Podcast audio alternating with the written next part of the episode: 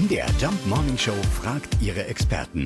Fakt oder Fake? Müssen wir alle möglichst lange in den Urlaub fahren, damit wir uns so richtig erholen? Dr. Oliver Weigelt ist Arbeits- und Organisationspsychologe an der Uni Leipzig. Ja, ein Stück weit stimmt das schon. Die Länge des Urlaubs spielt aber eher indirekt eine Rolle, weil sie zum Beispiel bestimmte Unternehmungen zulässt, die sonst in den in kürzeren Zeitraum, in den Feierabend unter der Woche nicht reinpassen. Im Wesentlichen geht es darum, dass man eigentlich was für seine eigenen Bedürfnisse tut, vielleicht die Bedürfnisse, die sonst auch im Alltag zu kurz kommen.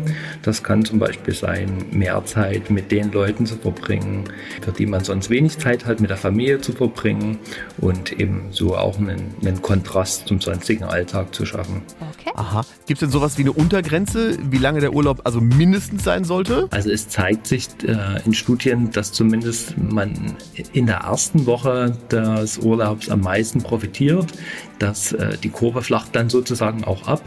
Also insofern ist vielleicht eine Woche ein ganz gutes Maß.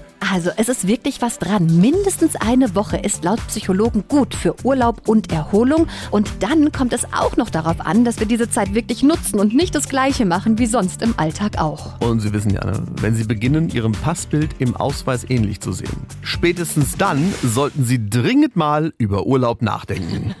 Fakt oder Fake? Jeden Morgen um 5.20 Uhr und 7.20 Uhr in der MDR Jump Morning Show mit Sarah von Neuburg und Lars Christian Kade.